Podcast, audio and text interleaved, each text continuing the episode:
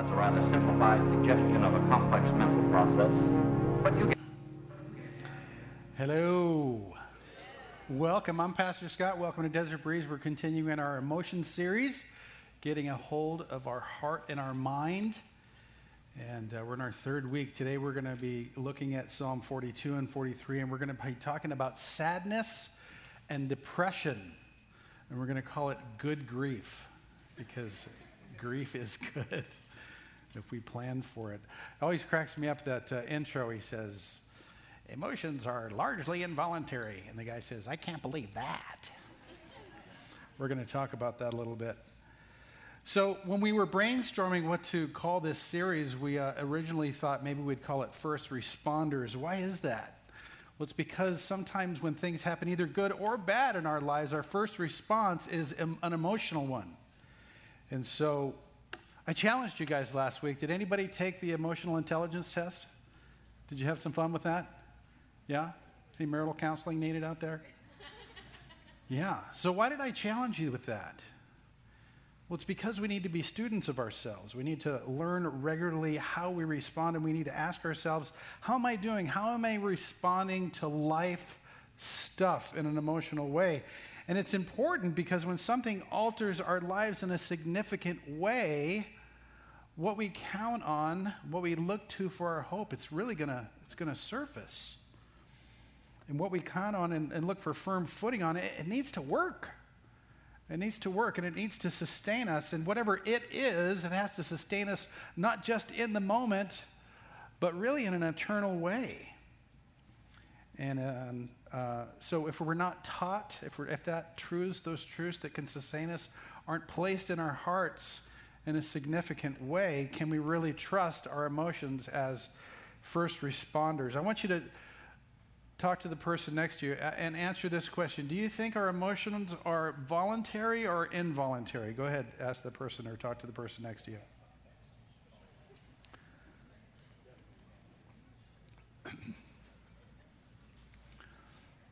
What'd you come up with? The answer is yes. They're both voluntary and involuntary. We can control most of our involuntary or most of our uh, kind of innate um, human functions, like breathing, right? We don't have to put a slide up here that, to remind you to breathe tonight. You're going to do just fine, I hope. We don't need to set our alarm clock to wake us up to remind us to breathe. It's involuntary at some, in some points. But when we're awake, we can hold our breath, right? It's a voluntary thing. We can control it. But at some point, you're going to need to breathe, or it's not going to go very well. there are other human functions that we have that we do the same thing, like arguing, right? It's not a human function, but we do argue. So you're rah, rah, rah, rah, rah, you're arguing with someone, and then the phone rings. Hello? yes, I'm having a wonderful day. So we can control that. But some, we cannot live unemotional, emotionless, right? At some point, we're going to have to emote or breathe emotionally, and if we don't, there's going to be a negative emotional effect to that, and sometimes that turns out to be sadness and depression. So, some clarity here. Some depression is physiological or neurological in nature, and I'm not a doctor, so I'm not even going to go there. Um, we're going to be talking about mostly the basics of emotional and spiritual depression tonight. But there are biological complexities to that, so later we're going to have a little biology test. There won't be a quiz, just take good notes. So, some more clarity sadness and depression are forms of suffering. And suffering is going to be a huge theme of our teaching tonight. So, as it relates to suffering, in this quick fix, I want it now, avoid the problem, numb your brain society that we live in, not being taught how to suffer is really not our biggest problem. Our biggest problem in this world is that we're taught to suffer wrong. Because many of the world's solutions, many of the worldly solutions are very temporal they're in the moment, they're very superficial, and they're intended to make us happy, but they're not sustaining. They won't give us life. They may even take life from us but they won't give us life like the way God does. And so we need to understand that we need to be equipped to suffer the way God tells us to suffer, not the way the world tells us. And so sadness and depression can mean that we lack the depth of our biblical truths. So we need to get the gospel down deep in our hearts. We may be even lacking in learning and the skills that we need to suffer. We're not usually taught how to suffer. And we may even lack the faith perspective that we need to suffer well. We only need the faith the size of a mustard seed, but if we don't have the right perspective, we might not know how to suffer well. Christians are not immune from sadness and depression. Theological giants like Martin Luther and Charles Spurgeon, they suffered greatly with, with severe depression. Spurgeon even called it, the, called it the sickness of the soul. And so, what I want us to learn today is that the battle with sadness and depression has both physical and spiritual roots. And I want us to learn how God gives us what we need to fight that battle, because it is a fight.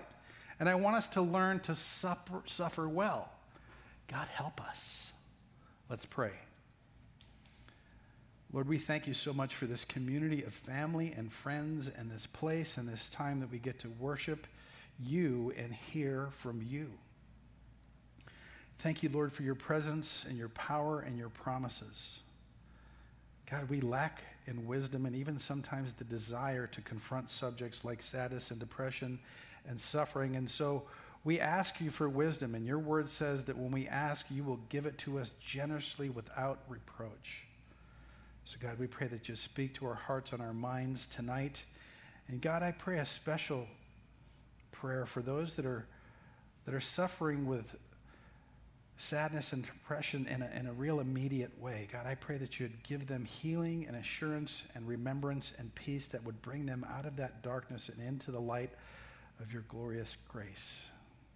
God, we need you to help us all to prepare us well for any suffering and sadness that is to come by blessing us with your presence and your strength and your redeeming power and truth. And dwell us with your spirit and fortify us with your love and grace. God, I pray, that you would quench any distraction in us and around us that would keep us from hearing you. We come humbly before you as our Lord, and we come desperately to you as our Savior. And it's in the name of Jesus Christ that we pray. Amen. So, our example of uh, how to fight this fight, it's uh, going to be found in Psalms 42 and 43. Some say that that is, was written as originally one psalm, but it's split up in the Bible as two. We're going to use them both, but it's sort of an unfinished case study. What do I mean by that? It's unfinished because there's really no clear description of an end to the psalmist's trauma. That's depressing.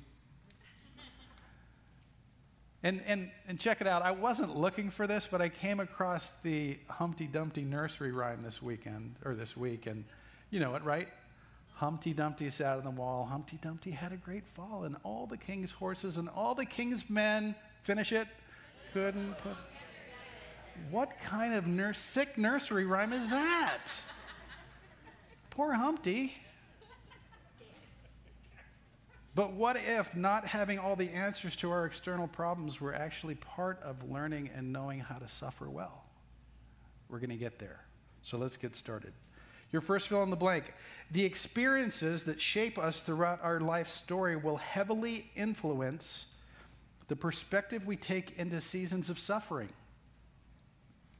If we hope to suffer well, it is necessary to purify and guard our hearts as life goes on. What do I mean by purify? I mean purify because sometimes we're learned to tough, suffer poorly in the wrong ways. We're learned to handle our hardships in an unhealthy way. So we need to purify those thoughts and those ways from us and then guard our hearts as life goes on so that we won't go back to those things that we were taught uh, maybe at a young age so that we would learn how to suffer better and how to suffer, suffer well. So it requires a, bla- a battle plan. We have to have a good battle plan, it's very necessary. And a plan is something that you create before the event.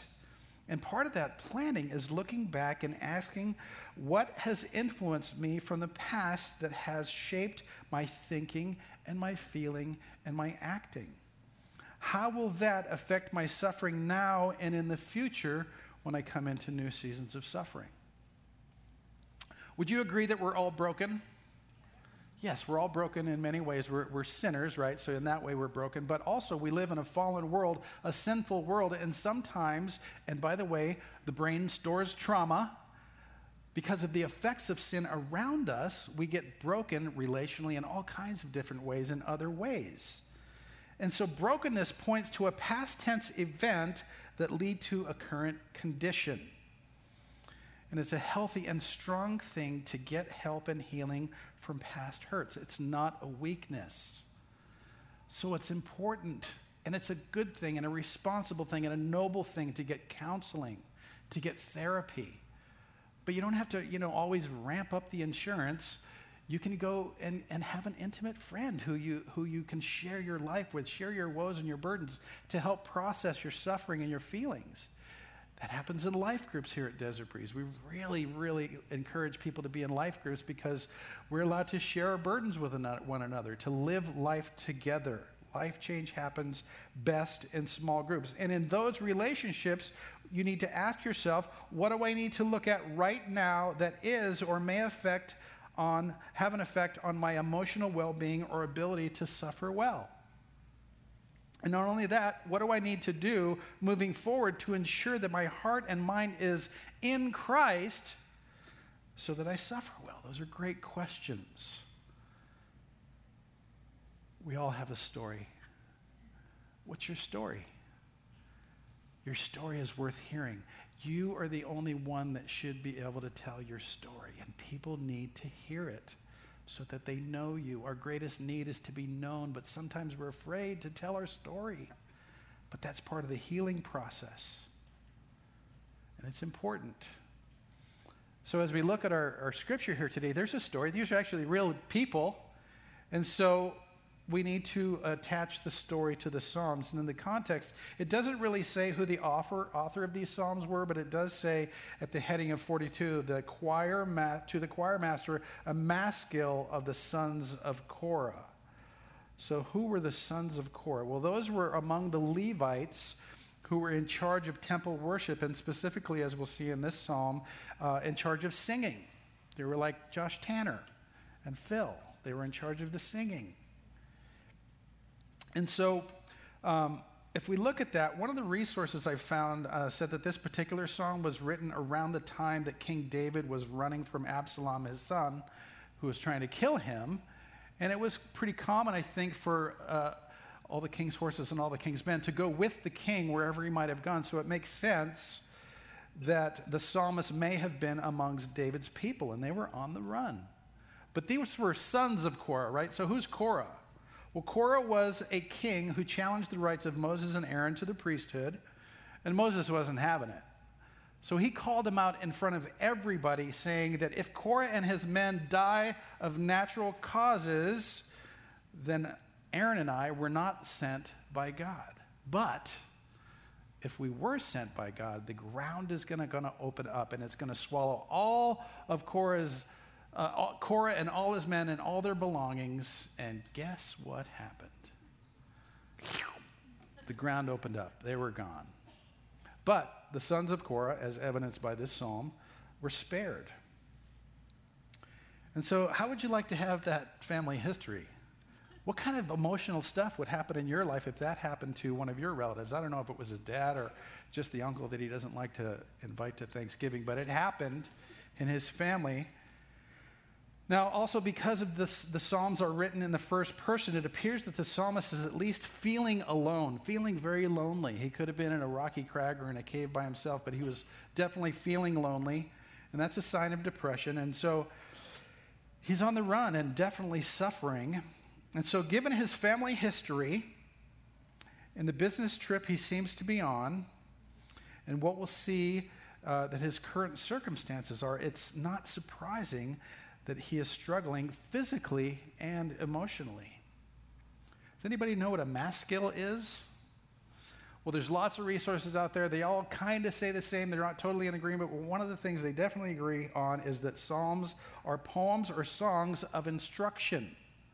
And we know that instruction is for learning, and we know that as disciples, if we call ourselves disciples, we ought to be learning all the time.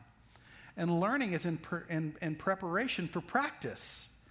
And so the best time to learn to suffer well is before you suffer. And I hope you get that today. And although the psalmist is obviously suffering and depressed here, if we look really close, he appears to know where to run to. And he is fighting this internal battle that he's having on. He's fighting it very well. So let's read, read God's word. Psalm 42, beginning in verse 1. As a deer pants for flowing streams, so pants my soul for you, O God. Very descriptive and very emotional beginning. A deer does not pant unless the two things are true. It's he's in a parched land where there's not much water, or if he's running from a predator, or both, right? And so we see maybe that he's on the run and maybe he's in a parched land. So, very emotional, descriptive uh, account of his, how he's feeling. It says, My soul thirsts for you, O God, for the living God. When shall I come and appear before God?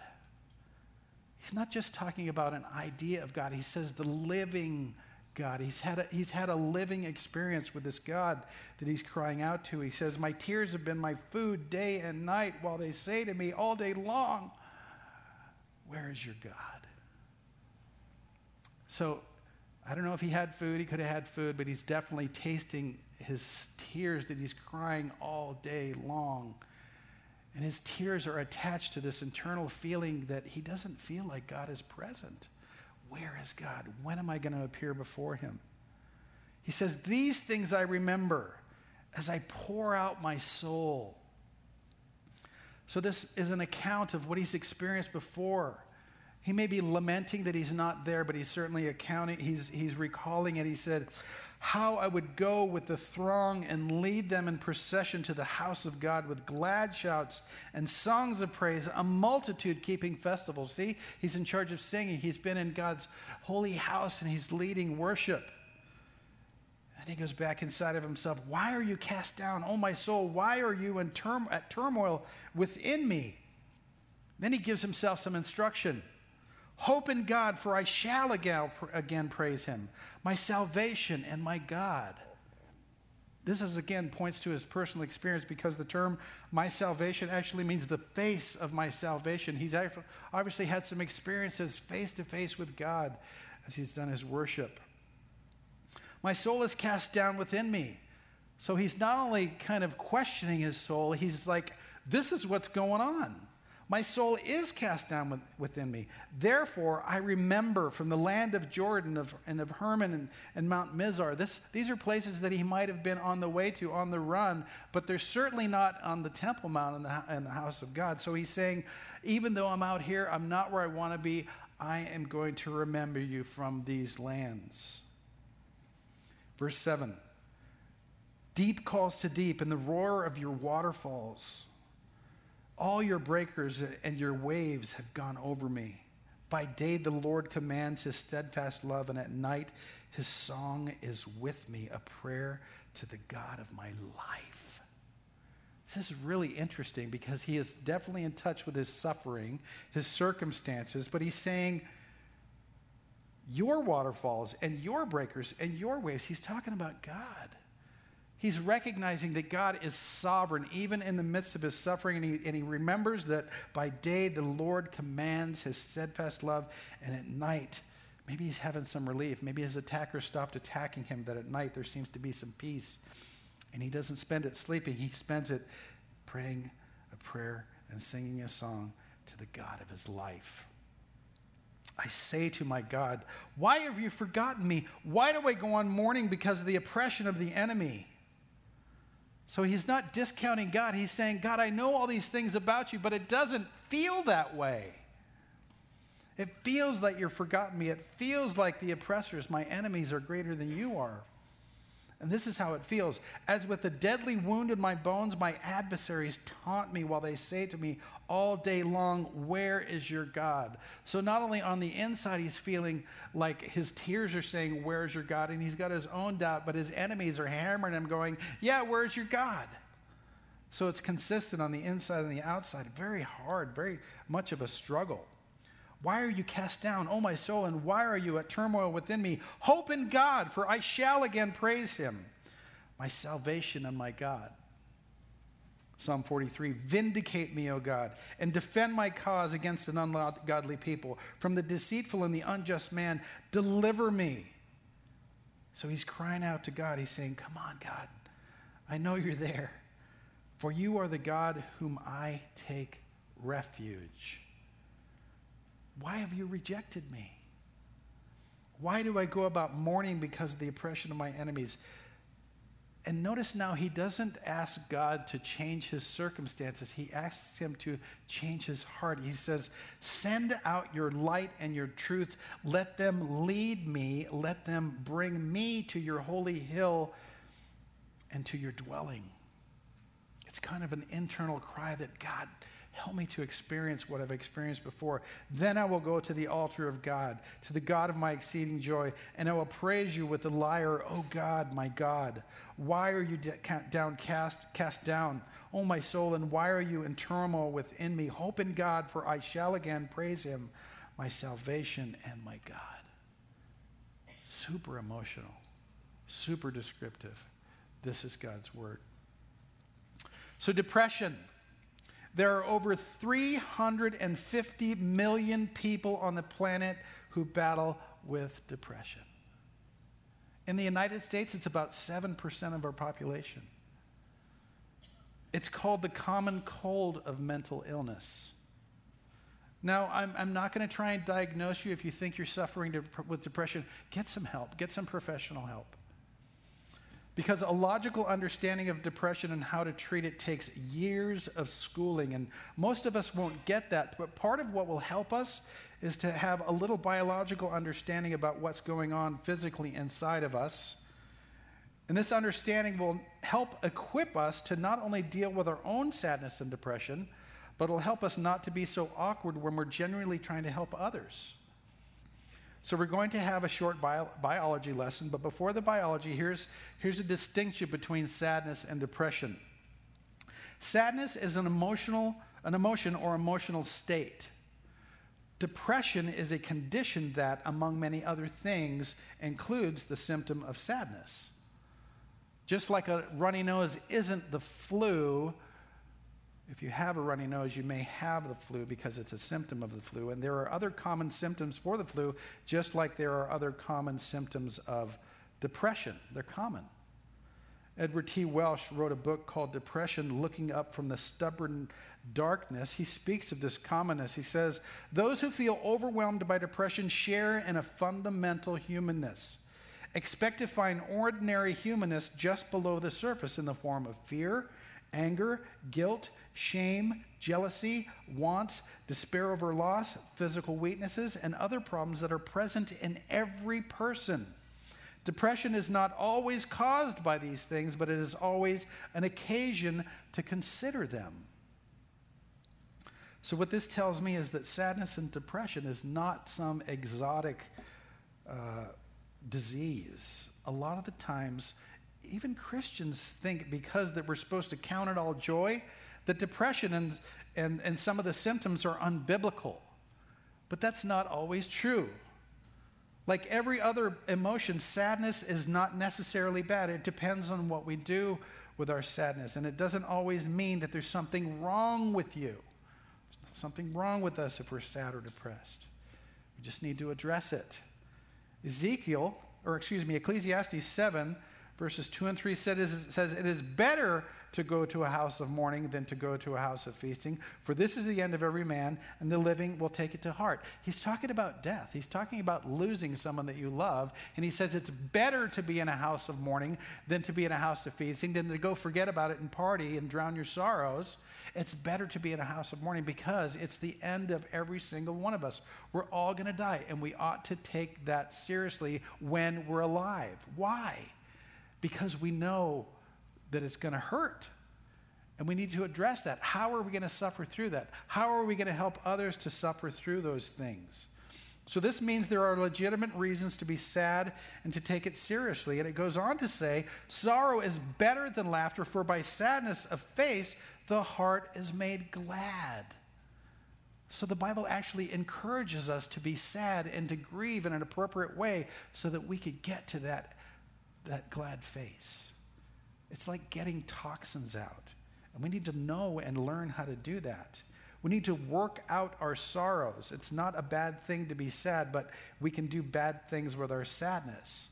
Emotions are like fruit, and if you want to understand the fruit, you have to look at the root. And so our next fill in the blank says the symptomatic root of sadness and depression are both physical and spiritual. Our whole person is fed by our physical and spiritual root system. So let's talk about the root system a little bit. There's symptoms of physical and spiritual roots. First, physical roots. There are several physical imbalances that can negatively affect the, envir- the enjoyment of our wholeness. We all want to feel good, right? Be physically whole, but there's emotional red flags that can show themselves in the form of phys- physical abnormality. So here we go with the biology lesson. You guys ready? Okay, keep track with me. There's a chemical called serotonin. Serotonin is sometimes called the happy chemical. It's a chemical in your blood known as a neurotransmitter that is key to mood regulation and among other physical functions, it also affects pain perception, gastrointestinal function, our perception of hunger, and when enough is enough. It tells us when we're full. And when serotonin decreases, emotions grow darker and memories diminish. This is because the part of the brain called the hippocampus, keep up with me, the hippocampus shrinks, and the hippocampus is thought to be the center of emotions and memory and the autonomic nervous system. The autonomic nervous system is the part of the nervous system responsible for control of bodily functions not consciously directed, such as breathing, the heartbeat, the digestive process. We are fearfully and wonderfully made, aren't we? So, can you see how having depression can physically diminish with red, with red flag ailments like out of control emotions, numbness, upset stomach, appetite swings, forgetfulness, tiredness, an irregular heartbeat, panic attacks with hyperventilating? Can you see how that can happen and how it can be a signs of depression? So, why all the, the biological information? Well, there's two reasons. First is sometimes we minimize uh, uh, minor ailments for way too long. If you are, uh, have headaches all the time or stomach aches all the time, instead of eating Tums and Tylenol all day or giving yourself the happy hour treatment, go to see a doctor, a professional, to find out what the root of the problem is. It could be many, many things, but it could be depression. I'm sure you've heard that there are many ailments uh, that people are high functioning. There's even addictions that people are, are, they function in a high way. There's also something called highly functional depression. And so you can function on a day to day basis, but the depression is alive underneath the surface and it's doing damage on the inside. And so the second reason we also need to know how our physical warning signs may point to spiritual things is because we need to be aware that our physical nature is attached to our spiritual nature. And like Spurgeon pointed out, it may be sickness of the soul. So let's look at the spiritual roots. There's two spiritual roots of depression, and they are hopelessness and forgetfulness. Hopelessness and forgetfulness. So, if we look at our scripture, what are some of the external circumstances that are shaping the psalmist's uh, internal perspectives? We read it. I, I'm not in the house of God. I'm not where I want to be. I don't feel the presence of God. I'm not with my community worshiping, doing what I was called to do. There's no progress, pro, uh, procession of worshiper, there's a, there's a procession of my enemies. It is No festival. My stomach is in knots because my tears have been my food day and night. My body aches and taunts at me, and it feels like wounds in my bones. Do you see how his external perspective is, is shaping his internal perspective? Sometimes circumstances feel hopeless. But can you see how physical wholeness can get jacked up and make our spiritual wholeness even more jacked up? It makes our Uh, it makes darker thoughts, dark thoughts darker, a heavy heart heavier, Concerns morph into fear and anxiety, and the emotions go bad, and the fight is on. So we have to have a plan, and the plan must not be fighting and kicking against the darkness. The plan must be to fight towards the light. Because the psalmist, he's not hopeless. He's just battling back and forth. He seems manic, but he's, he's really just fighting to hang on to the light and the truth that he already has. He's fighting towards the reality that God is faithful, God is loving, God is present, He is in control. It's a fight. When hopelessness is pressing in, we need to remember that hope is alive because Christ is alive. Jesus tells us in John 8 12, I am the light of the world. Whoever follows me will not walk in darkness, but will have the light of life. Some of you are struggling, I know. Some of you are fighting the darkness right now.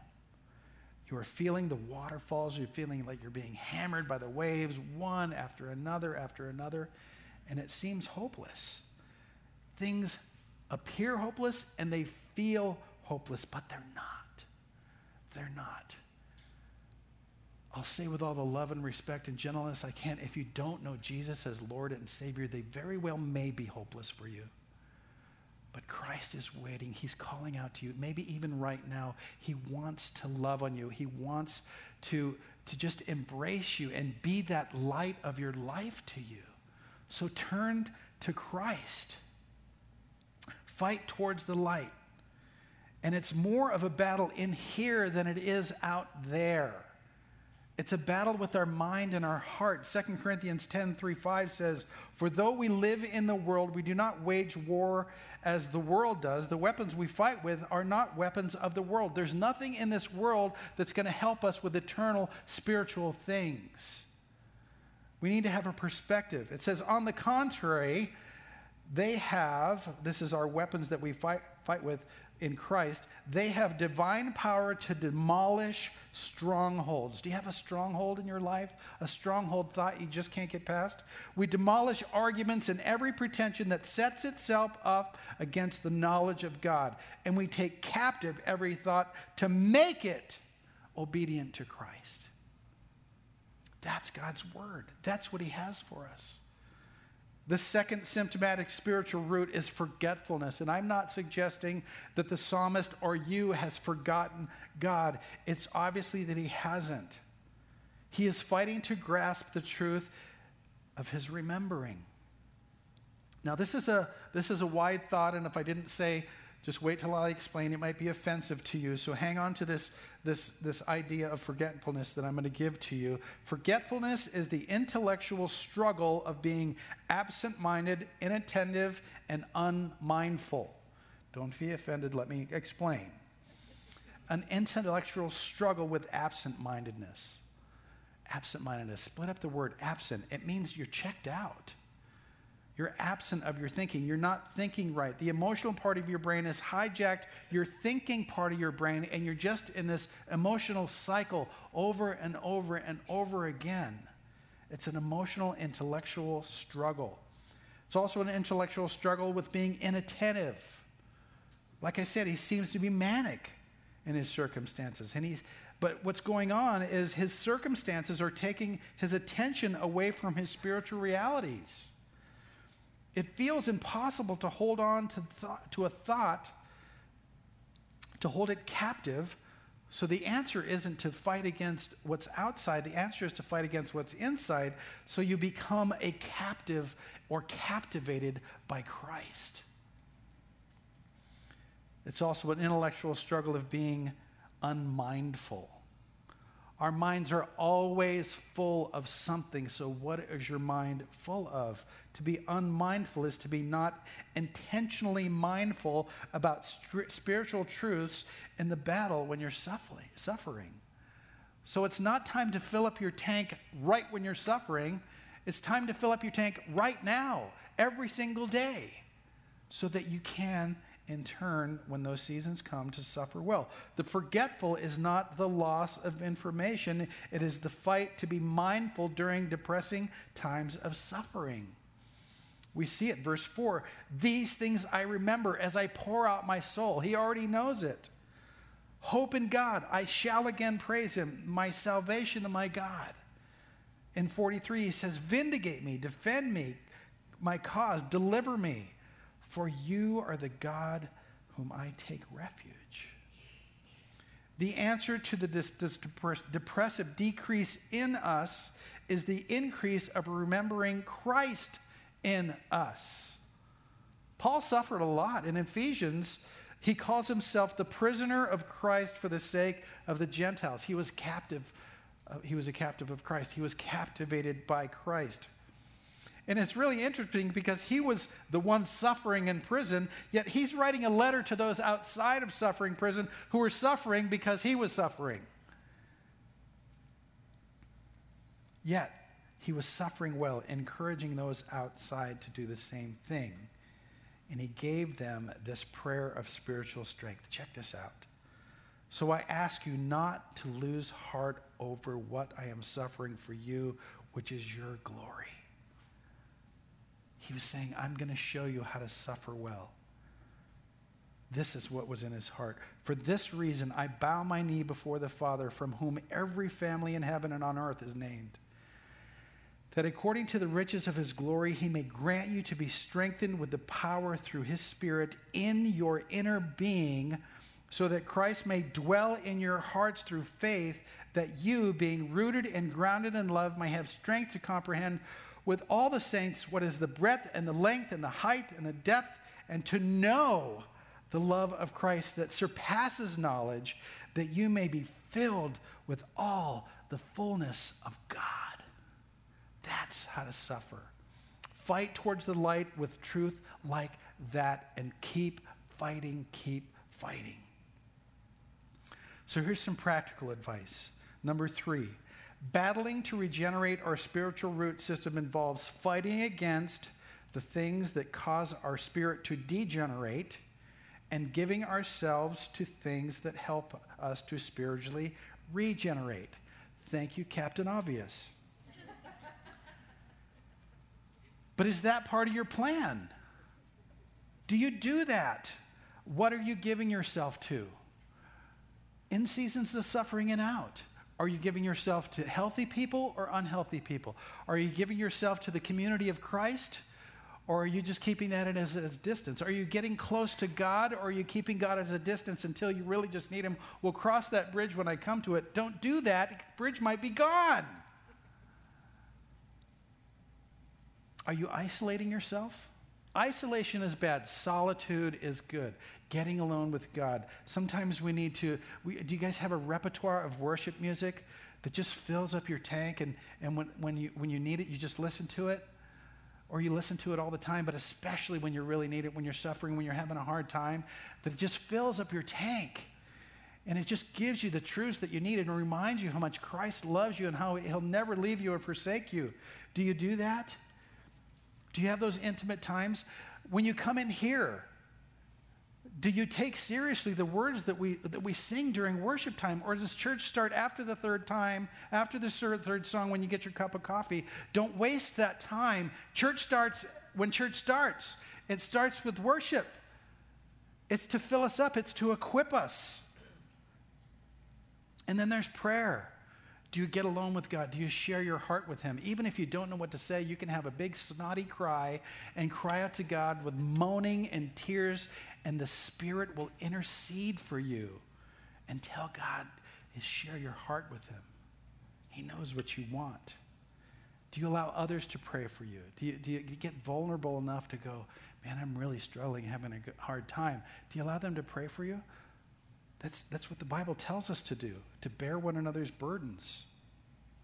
But whatever it is, do we do things to produce increase or are you allowing things to happen that produce decrease?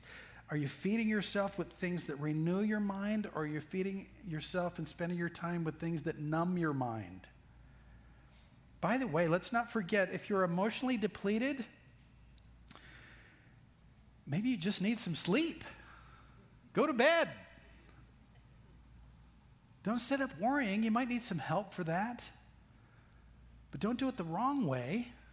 But also, if you can't get out of bed, maybe you need to get out of bed and walk around, get on the treadmill, walk around the block, do whatever.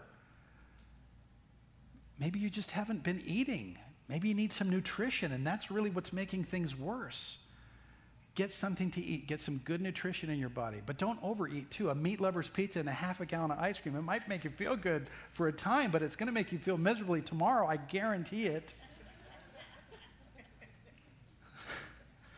The point is, that physical lack exasperates emotional burden and so does overdoing it. And you, you need balance, and sometimes you need other people to help you find that balance. So, those kinds of relationships are super important.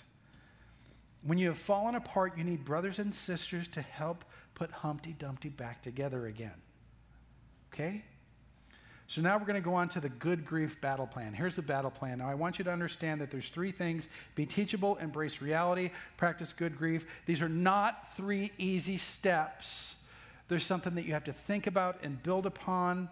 You have to learn and practice, and you have to understand also that there's appropriate times to take some of these steps.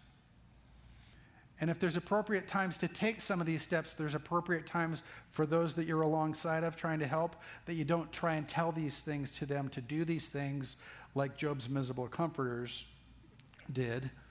And I'll talk about that. So, first, be teachable.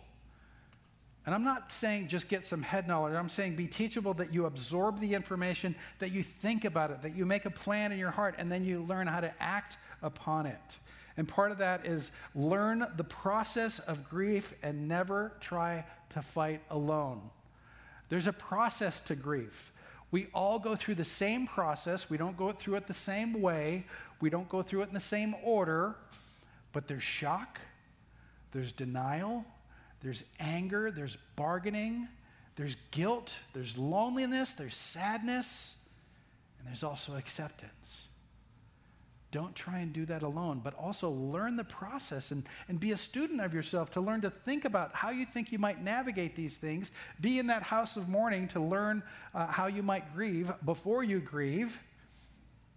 And know that you need healthy other, other healthy people alongside of you to do this to help you through that process. But also there may be occasions that you have people that are grieving alongside of you, that are grieving too, and you don't ha- want to have competing grief so, to understand the process will really, really help you. It'll help you to uh, move away uh, from things that deplete you and, and find your firm footing, not only internally, but externally. Don't, don't give yourself to people or put yourself in places uh, that, that uh, get you off of firm ground. Learn how to suffer well, inside and outside, and move off of unstable ground and towards the rock of your salvation. Next, under uh, being teachable, is don't allow your circumstances to rewrite the truth about the living God, your salvation. The psalm, the psalmist had some unstable moments, didn't he? Didn't it appear that way? That's what we usually see first when we read this. but one place he landed was, verse 8, the Lord commands his steadfast love. At night his song is with he knows that. He's remembering that. He's not allowing his circumstances to rewrite the truth about God. Next is fight to remember what you already know about God and learn it again. He says over and over again, I will again praise him, I will again praise him, I will again praise him. It's a fight. So fight to remember. Next is allow God, this is really hard, by the way, allow God to wean you off of comfort, safety, knowing the future, worldly abundance, and human dependence. How many of you have a really easy time with that? Not on my best day, I don't have a hard, easy time with that. Allow God to wean you off of those things. now, I'm not saying God won't comfort you. I'm saying that God needs to do what He's going to do in, in you in His way, in His timing. Second Corinthians also says that uh, our afflictions create this, this uh, eternal weight of glory in us, but we need to allow God to do that in us. So you need to trust and fight, and trust and fight. That's what it learn, means to be teachable. Next, embrace reality. So we need to embrace the reality of our external circumstances, embrace the reality of how it looks in us on the outside, our countenance, but also how it's affecting us on the inside, and also embrace the reality that this is a fight. The fight is on. You have no choice. This is probably one of my favorite parts of this teaching right here, this next point. Be willing to allow your feelings to speak, even if your beliefs are contrary to them. Let me say it again. Be willing to allow your feelings to speak, even if your beliefs are contrary to them.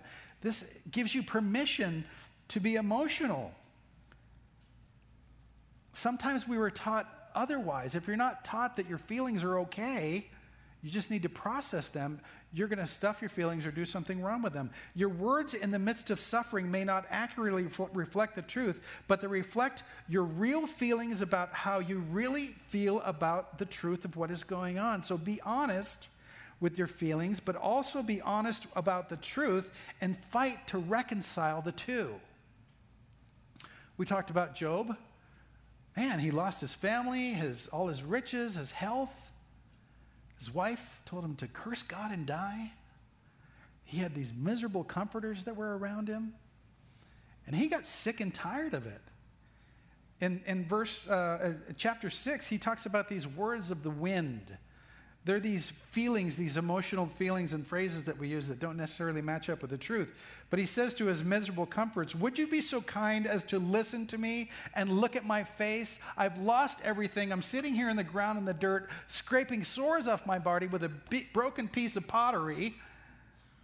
My righteousness stands. I'm just being honest about how I feel. So I'm giving you permission. God gives us permission to do this.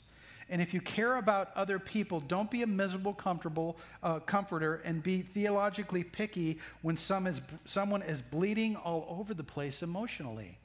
Don't do that. Next is we have to identify what your soul pants for. This is one of those, not the first step.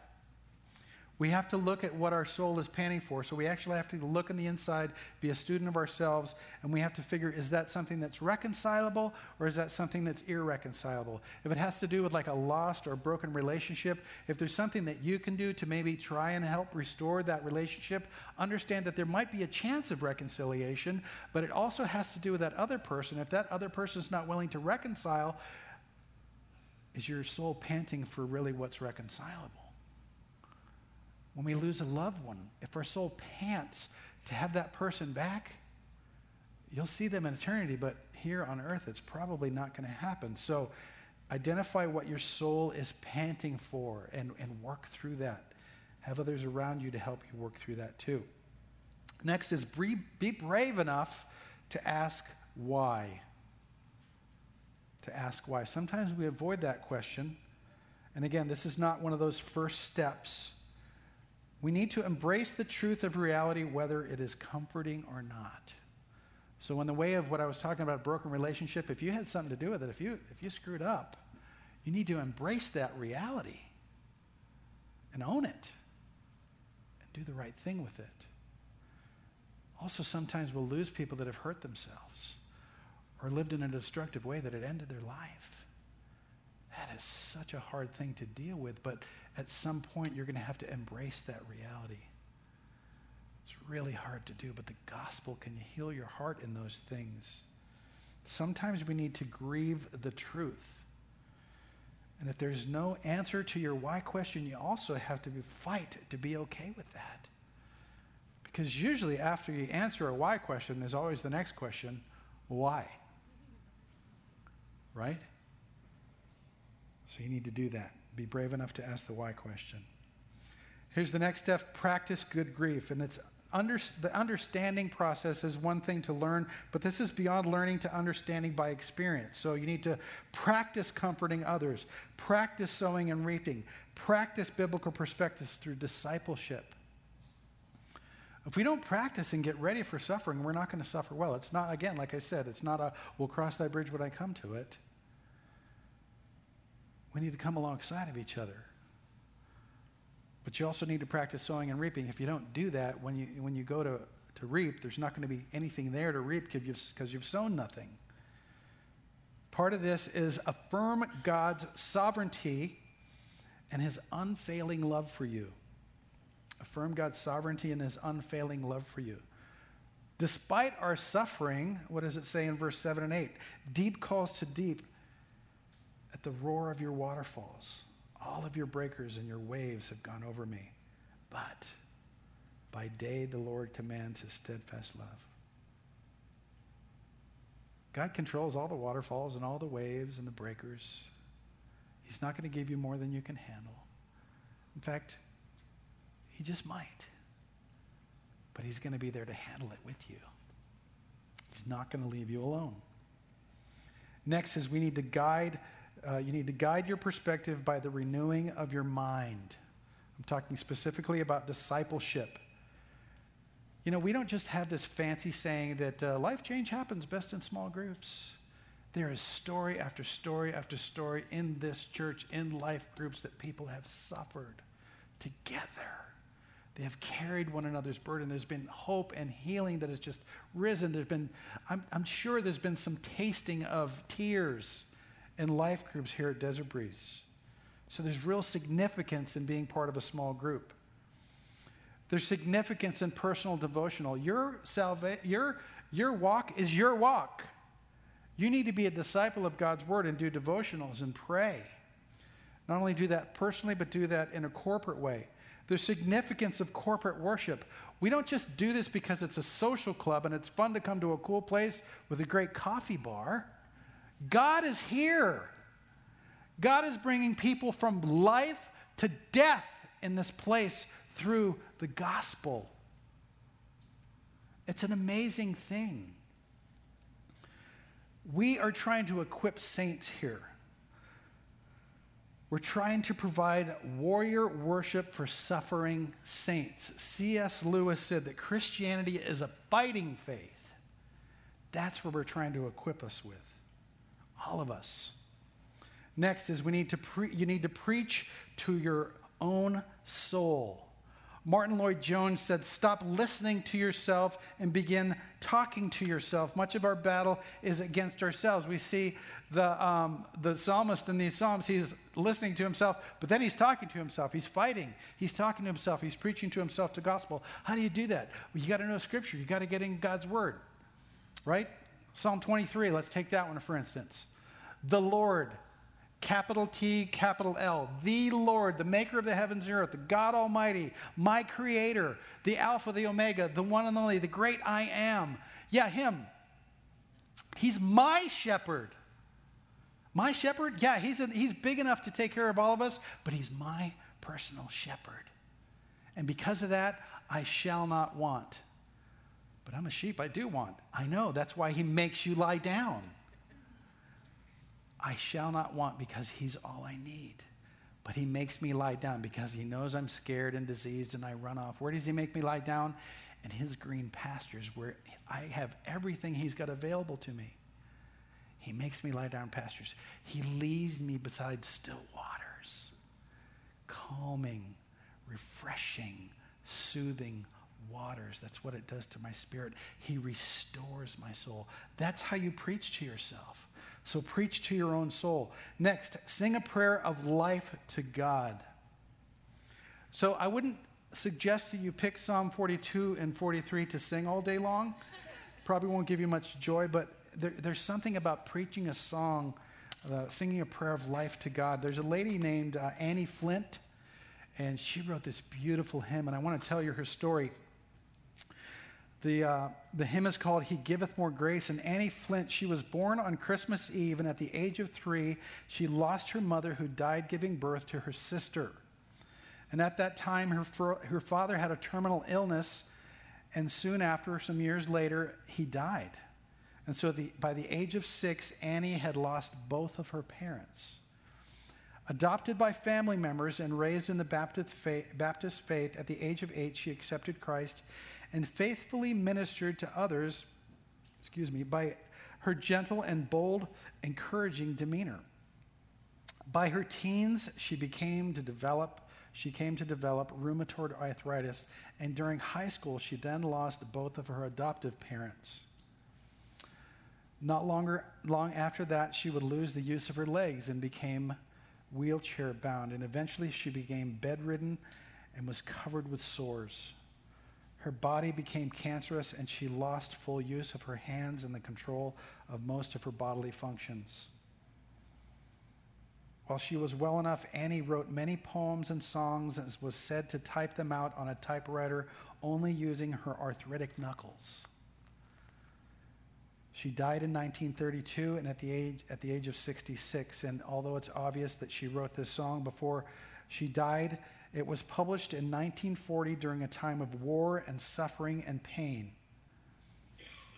If anyone could have been excused for writing dark and depressing lyrics, it would have been a woman like Annie Flint. But instead, she focused on Jesus and was inspired. And what inspired the lyrics that she wrote was hope and faith. Listen to these words. Listen to these words. He giveth more grace when the burdens grow greater. He sendeth more strength when the labors increase. He added afflictions. To added afflictions, he added his mercy. To multiplied trials, he multiplied peace. When we have exhausted our store of endurance, when our strength has failed and the day is half done, when we reach the end of our hoarded resources, our Father's forgiving is only begun. Fear not that thy need shall exceed his provision. Our God ever yearns his resources to share. Lean hard on the arms everlasting unveiling. The Father both thee and thy load will upbear. His love has no limits, his grace has no measure his power no boundary known unto men. For out of his infinite riches in Jesus, he giveth and giveth and giveth again. Isn't that amazing? That's a lady who knows how to suffer well. So sing a prayer of life to God. Also, another really hard one. Not like they're all not hard, but this is super hard. Above relief from your circumstances, pant for the God of your salvation. Verse 2 When shall I come and appear before God? It's an unanswered question in the Psalms. But if you read the rest of the Bible, just like Humpty Dumpty, all the king's horses and all the king's men, they couldn't get it done. But our king, Jesus Christ, stepped in and he puts us all back together. Depression may be telling you that things are hopeless, but God is not done writing your story. He's the God of your salvation. Let's pray. Lord, may we bless your name at all times, even in our suffering. May your praises be continually on our mouths and in our hearts. May our souls boast in you, Lord. Help us to remember that when we are humble and remember and hear your name, we will be made glad. In our suffering and sadness and depression, Lord, help us to remember that you make those who look to you radiant, and that our trust in you will never bring us shame. Help us to believe that today and every day, when the righteous cry for help, you, Lord, hear and deliver us with the light of Jesus Christ. We praise you, Lord, for being near to the brokenhearted and saving us when we are crushed in spirit. And we trust our suffering to you, Lord, believing that many are the afflictions of the righteous, of the righteous, but the Lord delivers us out of them all. So, God, above relief from our circumstances, we pant for you to see your face, the God of our salvation, our God, our Father, our Lord and Savior. And it's in Jesus' name that we pray. Amen.